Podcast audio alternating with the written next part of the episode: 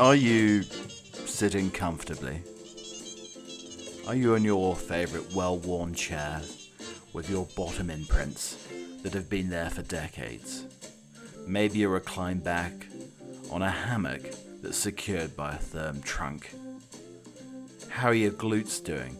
Have you stretched today? Are you feeling relaxed and ready for the weekend? Have you recently had the beans on your beanbag replaced? Because, you know, a beanbag can get rather saggy and, uh, you know, you do have to replace those beans regularly. I just want to know that everybody who's out there is in the perfect position to feel relaxed, reclined, and ready for some audio entertainment over the next hour or so. That's all. So, how are you, my little pastries? Are you more of a buttery pastry or more of a Danish? Danish pastry seems a little bit more messy, a little bit more naughty, doesn't it? But you know what? I wouldn't want to be a dry uh, pain au chocolat. Because, you know, they do get a little bit stale. I've had a pain au chocolat recently from a reputable cafe. And uh, it's sort of mid-afternoon and it's lost its flakiness. It's lo- you know, you do want a slight flakiness to your pastry. And I do like, uh, you know, I, I might pop that baby in the microwave and get that chocolate melting. Because you don't want the hard chocolate when you bite into it. You want it to be melty. You want it to be dripping down your chin. You want the pastry flaking all over the place. That's how I see this podcast. I mean, it is the perfect bite. It's not too stale. It's not too soggy. No soggy bottoms here, people. But welcome along to the show. So, you know, we're trying to get the podcast done. The Ryder Cup has started, one of my favourite uh, sporting events. It is funny though. You get somebody who doesn't like sport. Um, you know, you're, you're, you're, you're going out with somebody, married, uh, partnered with somebody who doesn't like sport. And they say, well, it seems like there's some sort of important sporting event every week. Well, there is, but the Ryder Cup comes around every two years. And uh, very nostalgic. I actually went to the Ryder Cup in 1993 with my dear dad. And uh, we had a good time. I mean, we saw Seve Ballesteros, Nick Faldo, Montgomerie, uh, Payne Stewart, Fred Couples, all of those types of players from the from the mid 90s. Uh, you know, I know my father was a little bit worried when, towards the end of the day, I uh, I decided to use one of the portaloos, which is always dangerous using portaloos at sporting events, and I saw a huge crane dragging one of the portaloos up in the air. And it's something that I was having a new sort of uh, a type of Great America uh, roller coaster type experience of uh, sitting on the pot whilst hoisted into the air in a portaloo. Luckily, that wasn't the case. But you know what? That could be a. You'd need a strap or something to secure you to the to the loo whilst being hoisted into the air uh, by the crane. I mean, it, it, may be the perfect spot though if you're a little bit shaky around roller coasters like I am. You know, where you always feel like you need, uh, you know, a doggy doo doo bag to like throw up in, basically. Uh, any type of thing. I mean, I I feel a little bit giddy going round uh, going around a Ferris wheel. That's about as excitement. And I remember, you know, the even those like teacups that went around slowly. Those carnies used to spin those around. I mean, they used to vigorously spin those cups around, so you felt like your stomach was left uh, somewhere up in Scotland. But anyway, well, welcome along to the program. Here we are. And it's a typical sportsman type thing where you feel that, okay, it's been a bad start to the event. I'm not going to watch it. If I don't watch it, maybe they'll do better. It's like wearing a lucky pair of socks, or an odd pair of socks, or your lucky pants. Like you're going out on a date and you're putting your lucky uh, tighty whities on. You know, maybe they've been lucky in the past, but you're you wearing a certain type of tighty whities or boxer brief or maybe a uh, boxer brief with palm trees on it. Like I used to back in the day, had green boxer briefs with palm trees on it. You know, no wonder I didn't get a date for probably 20 years. I mean, that's. You know, don't, yeah, exactly. Look at what you're wearing underneath, uh, underneath the khakis.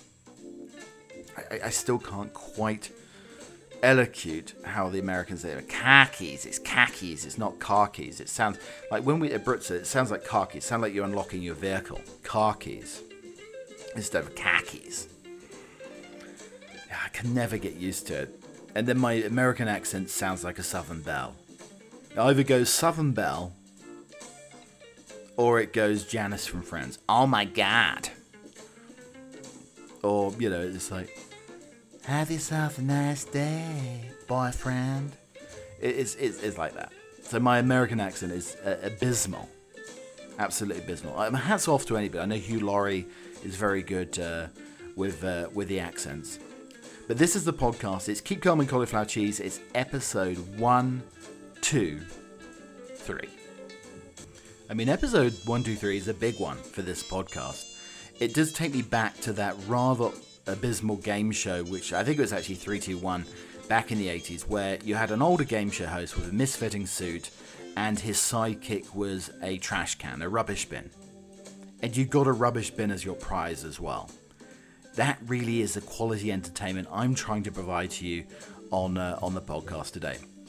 And some of the things that we may or may not be discussing on the podcast. Again, don't hold me to this.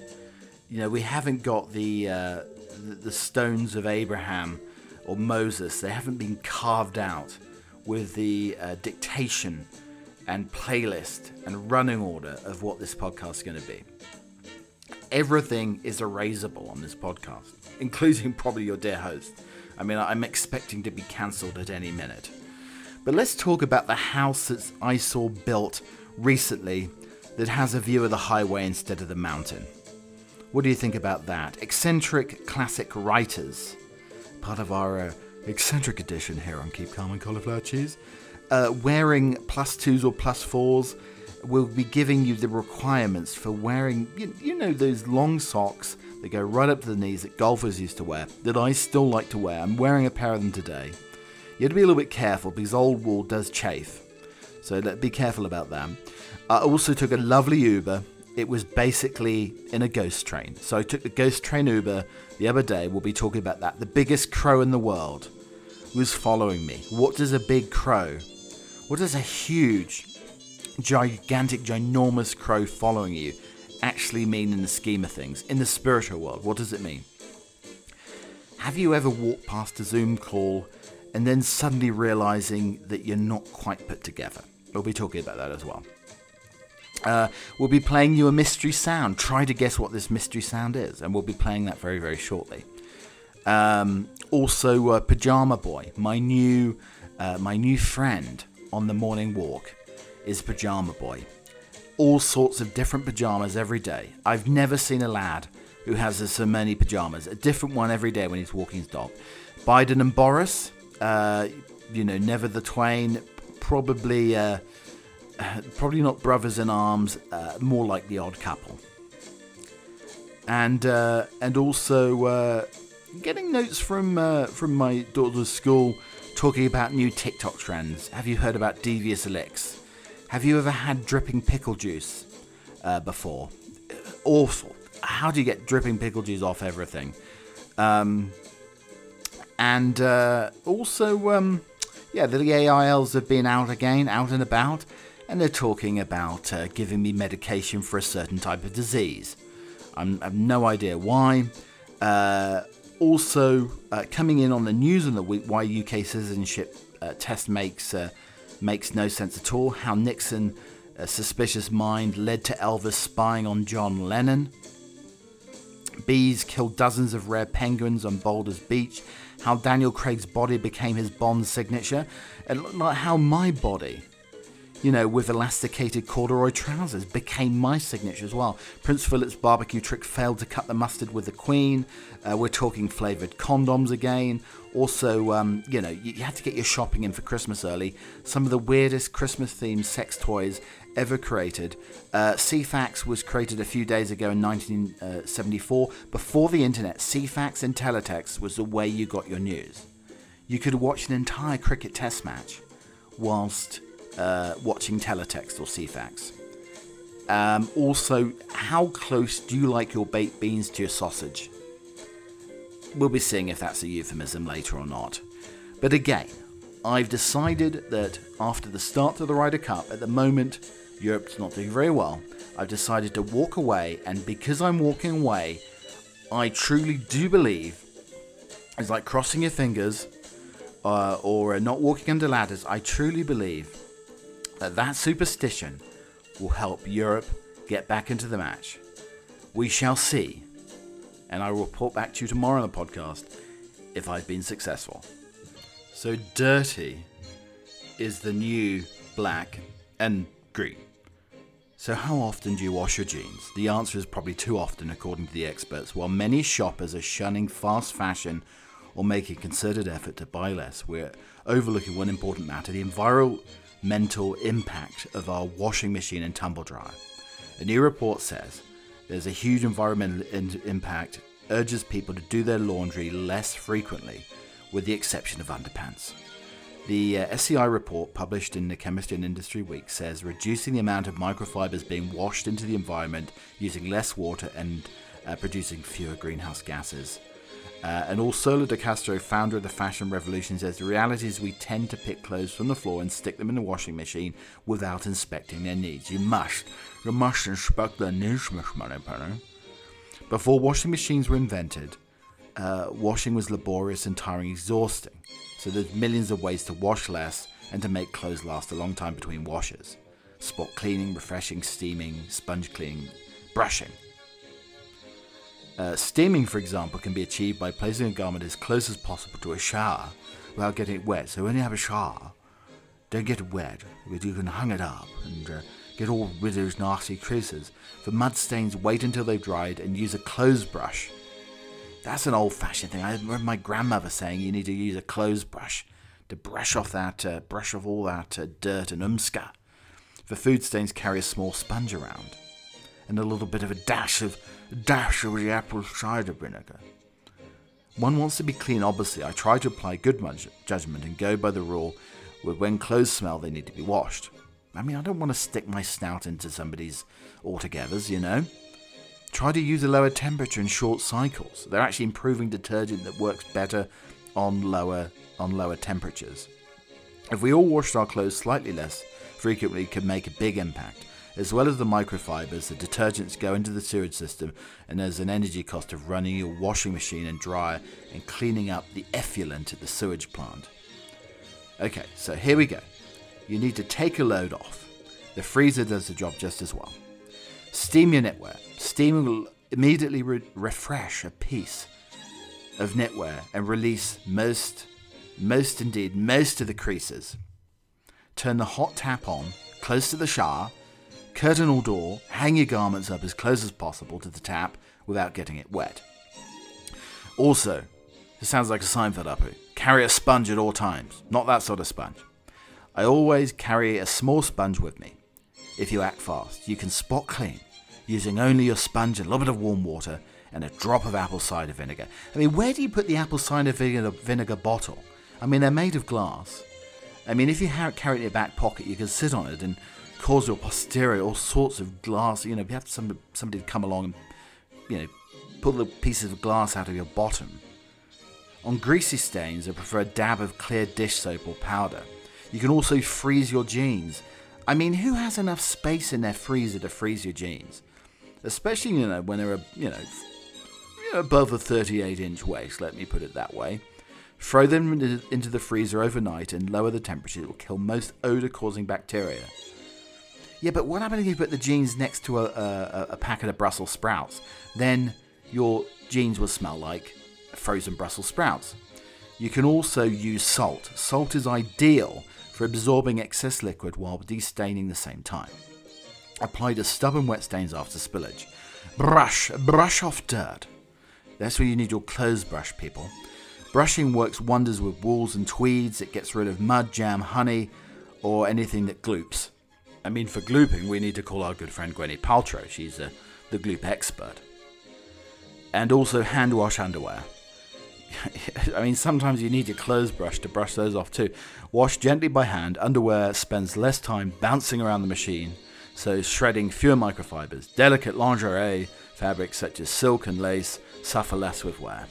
Okay, that's a reminder. All my silk underwear needs to be hand washed. Just a quick update on my uh, dear Dorman. Uh, so, you know, decided to go to lunch with my boss, the uh, the master butler, and um, said left in the dorm and said, "Oh, heading out to lunch, going anywhere nice?" You know, so always always asking questions, always the inquisitive doorman. And you know, I wanted to leave just a tad early, just a tad early. Had to get back to the hounds, and I didn't want to walk past him again.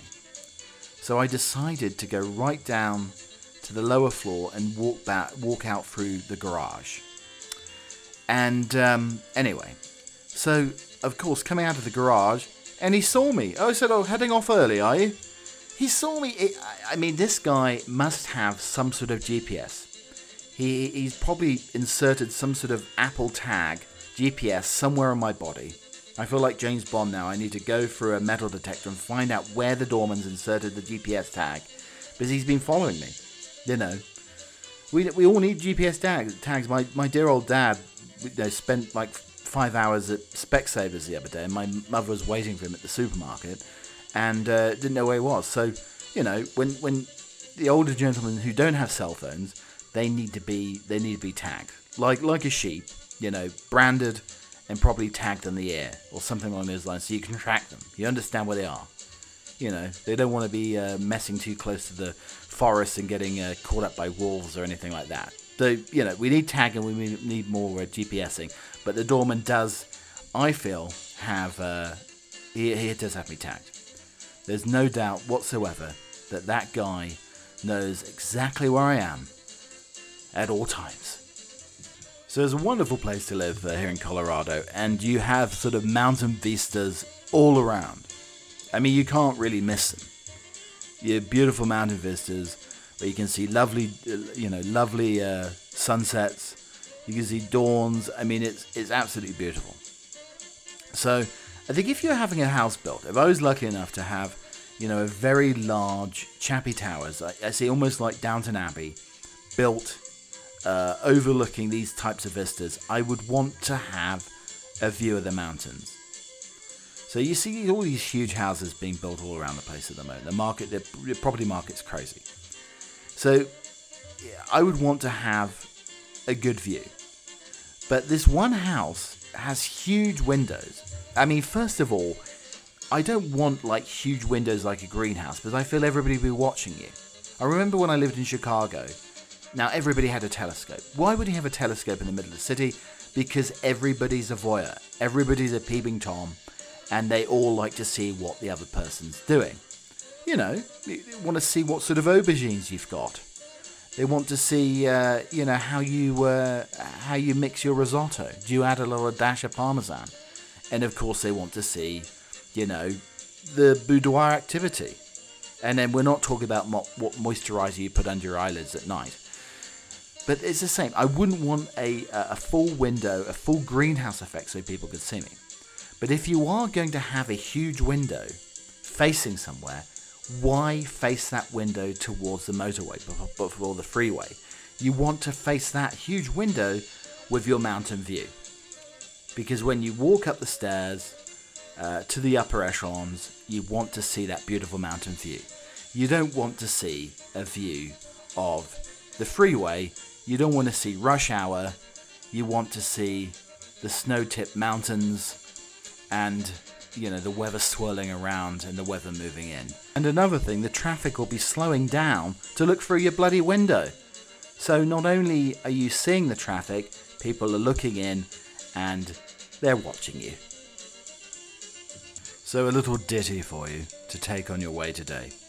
A cannibal was walking through the jungle and came upon a restaurant operated by a fellow cannibal. Feeling somewhat hungry, he sat down and looked over the menu. Uh, grilled tourist, $5. Broiled missionary, uh, $10. Fried explorer, $15. Baked politician, $100. The cannibal asked the waiter over and asked, Why such a high price for politicians? The cook replied, Have you ever tried to clean one? They're so full of shit it takes all day. Have you ever taken a citizenship test? I think I would a citizenship test uh, ahead of many Americans. But on, in the UK, though, uh, just who built the Tower of London? This is a lovely article by uh, Matt Rudd. Um, so if you, if you had to take the Home Office exam for real, uh, Rudd thinks he'd be deported. I think I'd do rather better, though.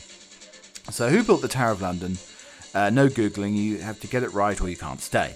What did the Chartists campaign for? Come on, everybody knows that one. What did hereditary peers lose in 1999? Quick now, you've already live here. If it's not as you've just arrived or an overloaded uh, dinghy after a desperate trudge across the world only to be booed by Kevin and Sandra on a deal beach, tell us what did the peers lose? Their glasses, their marbles, their Habsburg chins. During the 18th century, Britain fought a number of wars with which country? Uh, there's one that's particularly annoying. It's an actual question from uh, the live UK test. You have to choose between South Africa, India, Scotland, and France. There's several annoying countries in there, actually. Uh, you're not allowed all of them. Scotland is obviously the trick answer, but it uh, wasn't all about joss and love between the uh, English and the Scots in the 1700s. Hello, Jacobite Rebellion. Uh, Britain also spent quite a lot of the 18th century rampaging around India. hello, Carnatic Wars and uh, everything uh, that was nice wasn't probably happening in South Africa, but of course the correct answer is France. And the Home Office test is claimed, like a bad pub quiz, is more like bad history lesson devised by somebody who knows nothing about history, but is pretty sure that Britain won it. This is an interesting one from the test. Which two of the following are not fundamental principles of British life? A. Driving a car. B. Looking after the environment. C. Treating others fairly. D. Looking after yourself and your family. Other questions include name a Gilbert and Sullivan opera. No, I was raised to look down on Gilbert and Sullivan. Better question is, do you like Gilbert O'Sullivan? Um, other questions, though, it, it, felt more like the George Orwell had written uh, for a short story. He decided was too subtle. What percentage of the total British population is located in England? 84%, 60%, 58%, 79%. Answer 84%. Uh, there is no way it had anything to do with what it means to live in the UK. But we'd quite like you to know that England is way more populated than other bits of the country. In which we, in which decade did uh, the British film studios flourish? Who gave Henry VIII the son he wanted? In which century did uh, rugby originate? Would it be more sensible uh, vetting system do it in a quiz form, uh, like a Trivial Pursuit or the UKIP election, for example? Which is worse, a broken arm or joining the back of the queue only to realise uh, it's not the back. Soup arrives tepid. Do you complain to the waiter or mutter inaudibly to yourself? Uh, what do you call a man with a spade in his head? Should members of the Bullingdon Club be banned from public office? After how many days of sunshine do you start complaining about all the sunshine?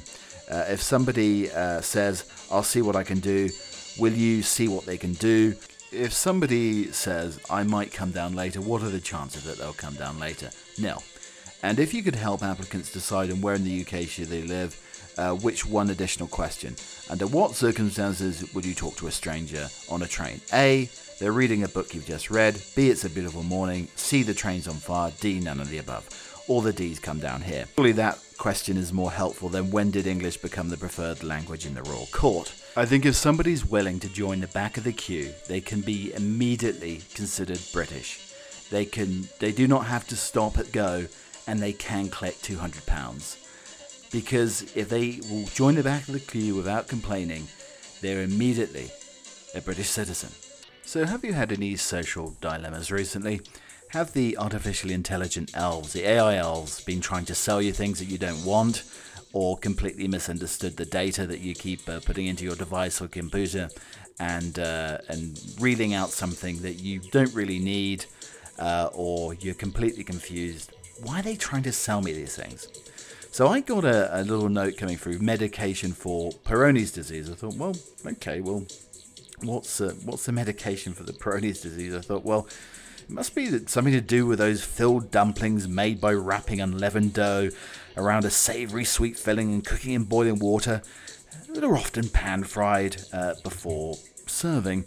Um, so something to do with dumplings. Uh, and then I uh, did a little bit more research and Googled, and uh, disease is a connective tissue disorder involving the growth of fibrous plaques in soft tissue of the penis.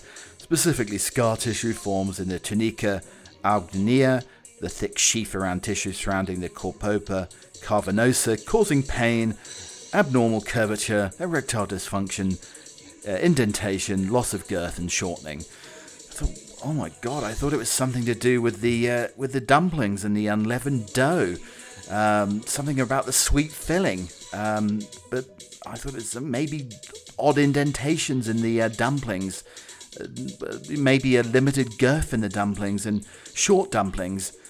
Nothing like this. I thought it was pierogi's disease.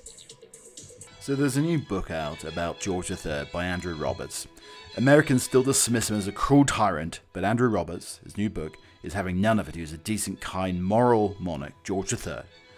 But the coronation of George III was a shambles from start to finish. It began with the officials losing the sword of state and rapidly descended into abject chaos, with the king forced to shout instructions to the befuddled clergy.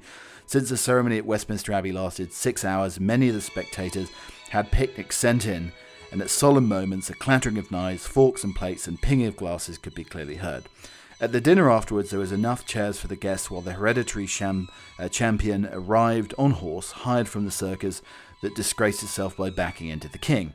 A wretched banquet and a foolish puppet show, the writer Horace Walpole declared. Poor George. He ruled Britain and Ireland for almost 60 years and was at the time the longest reign in our history. Yet on this side of the Atlantic, he's remembered only as a blundering oath whose insensitivity uh, lost the American colonies, whereas the Mad King, or supposedly held an earnest conversation with an oak tree under the impression it was the King of Prussia. In the US, he is remembered as a cruel tyrant whose exactions drove the colonists into rebellion. To quote the Declaration of Independence, George was the incarnation of death, desolation, and tyranny. Already uh, began with the circumstances of cruelty and perfidy uh, scarcely paralleled in, in most barbarous ages. The portrait of a heartless, absolute sovereign, says the historian Roberts, is repeated almost every single day in the American print media and online and taught in schools. Not even remotely, says Roberts. George never came close to being an absolute monarch, yet alone a tyrant who's well meaning, hard working, decent, dutiful, moral, cultured, and kind. Unlike early modern monarchs, he tried to do his best for his children and thought deeply about his responsibilities as king. He also met his subjects. Uh, he almost uh, would behave with admirable humility. Roberts tells a lovely story about an occasion when he's strolling in the fields near Weymouth. George came across a woman milking a cow. Not recognizing him, the woman said that he had been able to go with her friends to see the king because they had five children and couldn't afford to take the time off work. At that, George pressed a guinea into her hand then you can tell your companions that the Kim came to see you. The King's mental health. Roberts has no truck with the idea he suffered uh, from severe mental uh, disorders. Instead, he thinks the King suffered from bipolar disorder that was almost uh, exacerbated by the horrific treatments devised by the doctors, such as cupping. Uh, not the you know cupping you have on your back these days, but involved applying heated glass to the skin before cutting it open to drain away supposedly infected blood, which was in reality uh, perfectly healthy. He also uh, suffered bouts of depression. George ended his days as a lonely old man with a long white beard, sitting in a wheelchair playing music on a harpsichord, but he could no longer hear it. It's a tragic end for a king who had always taken his responsibilities immensely seriously and has seen his country lose an empire, gain another one, see off the French, and enter the new century as by far the greatest industrial and naval powers in the world. Roberts writes, more than filled with the role of King of England worthily, he filled it nobly. And after reading this mammoth biography, no open minded reader could possibly disagree. Maybe not even an American. Regular listeners to the show would remember that birds are a huge part of my life. The, the feathered variety. And uh, I've had magpies congregate around me, follow me. I've had hawks swooping in and follow me to within an inch of my nose. And most famously, the great horned owl that like to follow me at dawn, And I thought that was maybe part of my impending doom to come. That's old Native American folk tales. Say if owls follow you. But I've recently, today, I saw the, the biggest crow I've ever seen. The Big Daddy, the rock of crows, was peering up at me whilst consuming a carcass of one of its fallen friends. So I've got a cannibal crow basically on my hands here. And I was thinking this is very Stephen King. This is very The Stand, or some of his other novels as well, where crows, ravens show impending doom. Ravens, if they leave the Tower of London, will represent the falling of the monarchy. So there always has to be ravens in the Tower of London. But in this case, we had a cannibal crow uh, who wasn't just like discreetly nibbling away at the carcass, he was taking huge chunks, huge bites. He was ravenous, basically. I was thinking, what does this mean? There must be some symbolic, spiritual meaning in the bird animal kingdom to a bird eating a carcass in front of me. Maybe, as I said, one of its fallen friends. What does that mean? It can't be good, though, surely this immense bird, huge wingspan, chomping away. So I did a bit of research, and it basically said, talked about a dream of a crow eating. Well, this was a reality. But in the dream, though, the crow eating, is a positive omen, indicating that you will achieve great success in the future. Well, come on, lads, it's 44 years coming. we need to get it. We need to get a wriggle on here. You may be putting in long hours and striving for your aspirations. Well, here I am, hunched over a microphone, churning out another masterpiece. in the coming days, you will have a great deal of luck and achieve all of your objectives in this shorter term, honestly, I mean, how many thousands of days it's been?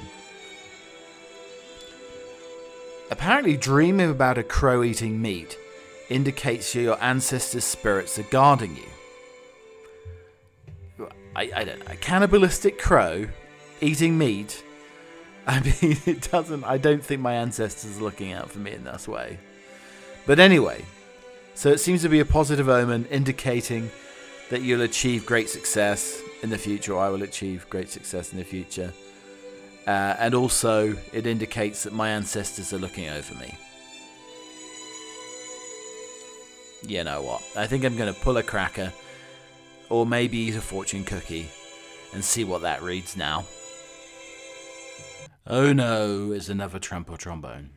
A dad and son are sure that their house is haunted and they say they won't call an exorcist, but they don't want to piss off the mysterious entity in their home. Mark Wahlberg uh, says that there's one room in his home in Oldham, Greater Manchester, with an eerie presence. His dogs avoid it and sometimes growl at the things in there. There's a strange smell to the room, and most worryingly, objects left in appear to move around on their own. Despite describing himself as skeptical, eventually Mark and his son decided to set up a motion activated camera in the room. What he saw when he checked the photos horrified him. Mark, who works as a painter, says the unexplained paranormal activity, which has been going on for a couple of years, started small. Things would go missing. I'd hear strange noises, but would not think very much of it. Things would go missing too. I always leave my wallet downstairs at the side of the microwave, but next thing it was in the drawer in the upstairs room. My son Zachary has a tendency to leave his keys by the door, and they'll end up in the middle of the kitchen floor. These heavy things that they just don't drop. You'll hear the dogs bark and come downstairs, and the keys will be on the floor.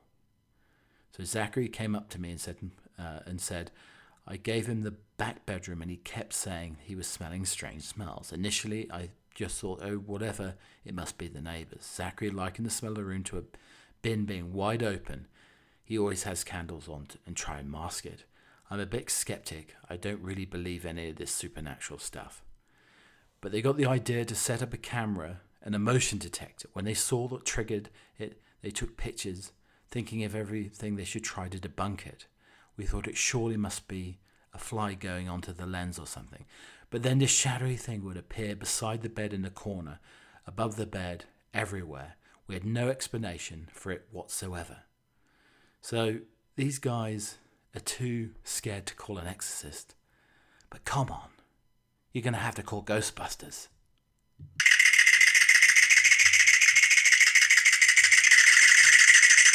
And a Google Maps user is convinced that they have spotted a sea dragon on the Poptus site. Google Maps shenanigans. Uh, they said they found a sea dragon. Other users of Google Maps were not sure about the mythical find. Cool looks like a snake in my opinion. Another added that's a rock. The original poster remains convinced that the shape which resembles a dragon is in fact a sea dragon. The latest curious find came up just days after someone on Google Maps uploaded a horrifying image that could be the Kraken. I mean, in all honesty, they've just been smoking too much of the Puff the Magic Dragon, in my opinion.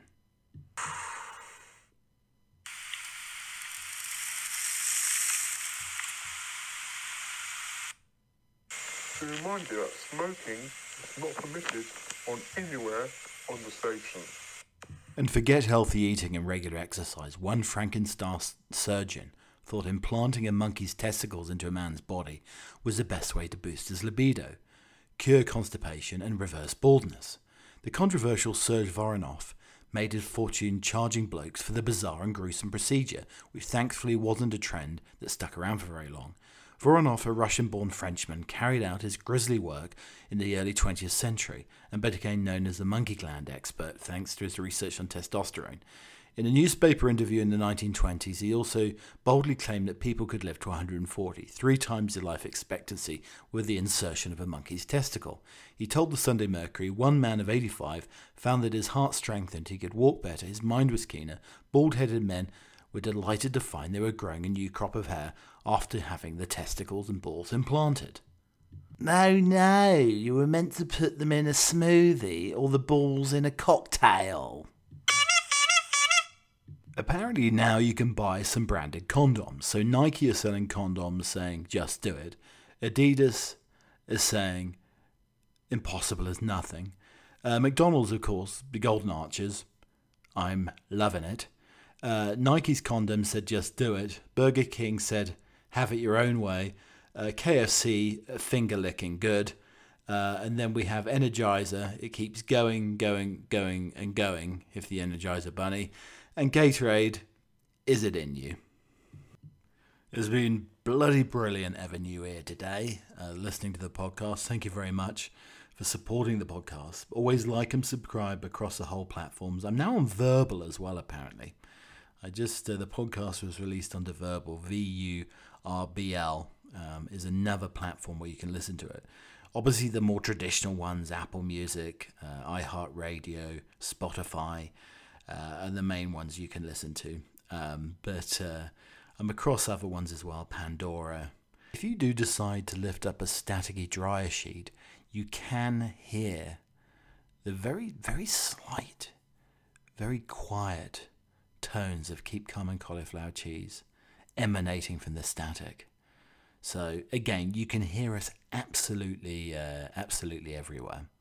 Uh, if you like music, though, if you're more of a musical fan, then uh, the Spotify uh, Butler Emporium edition, where there's a sort of ch- a chappy playlist, uh, could also be the one for you.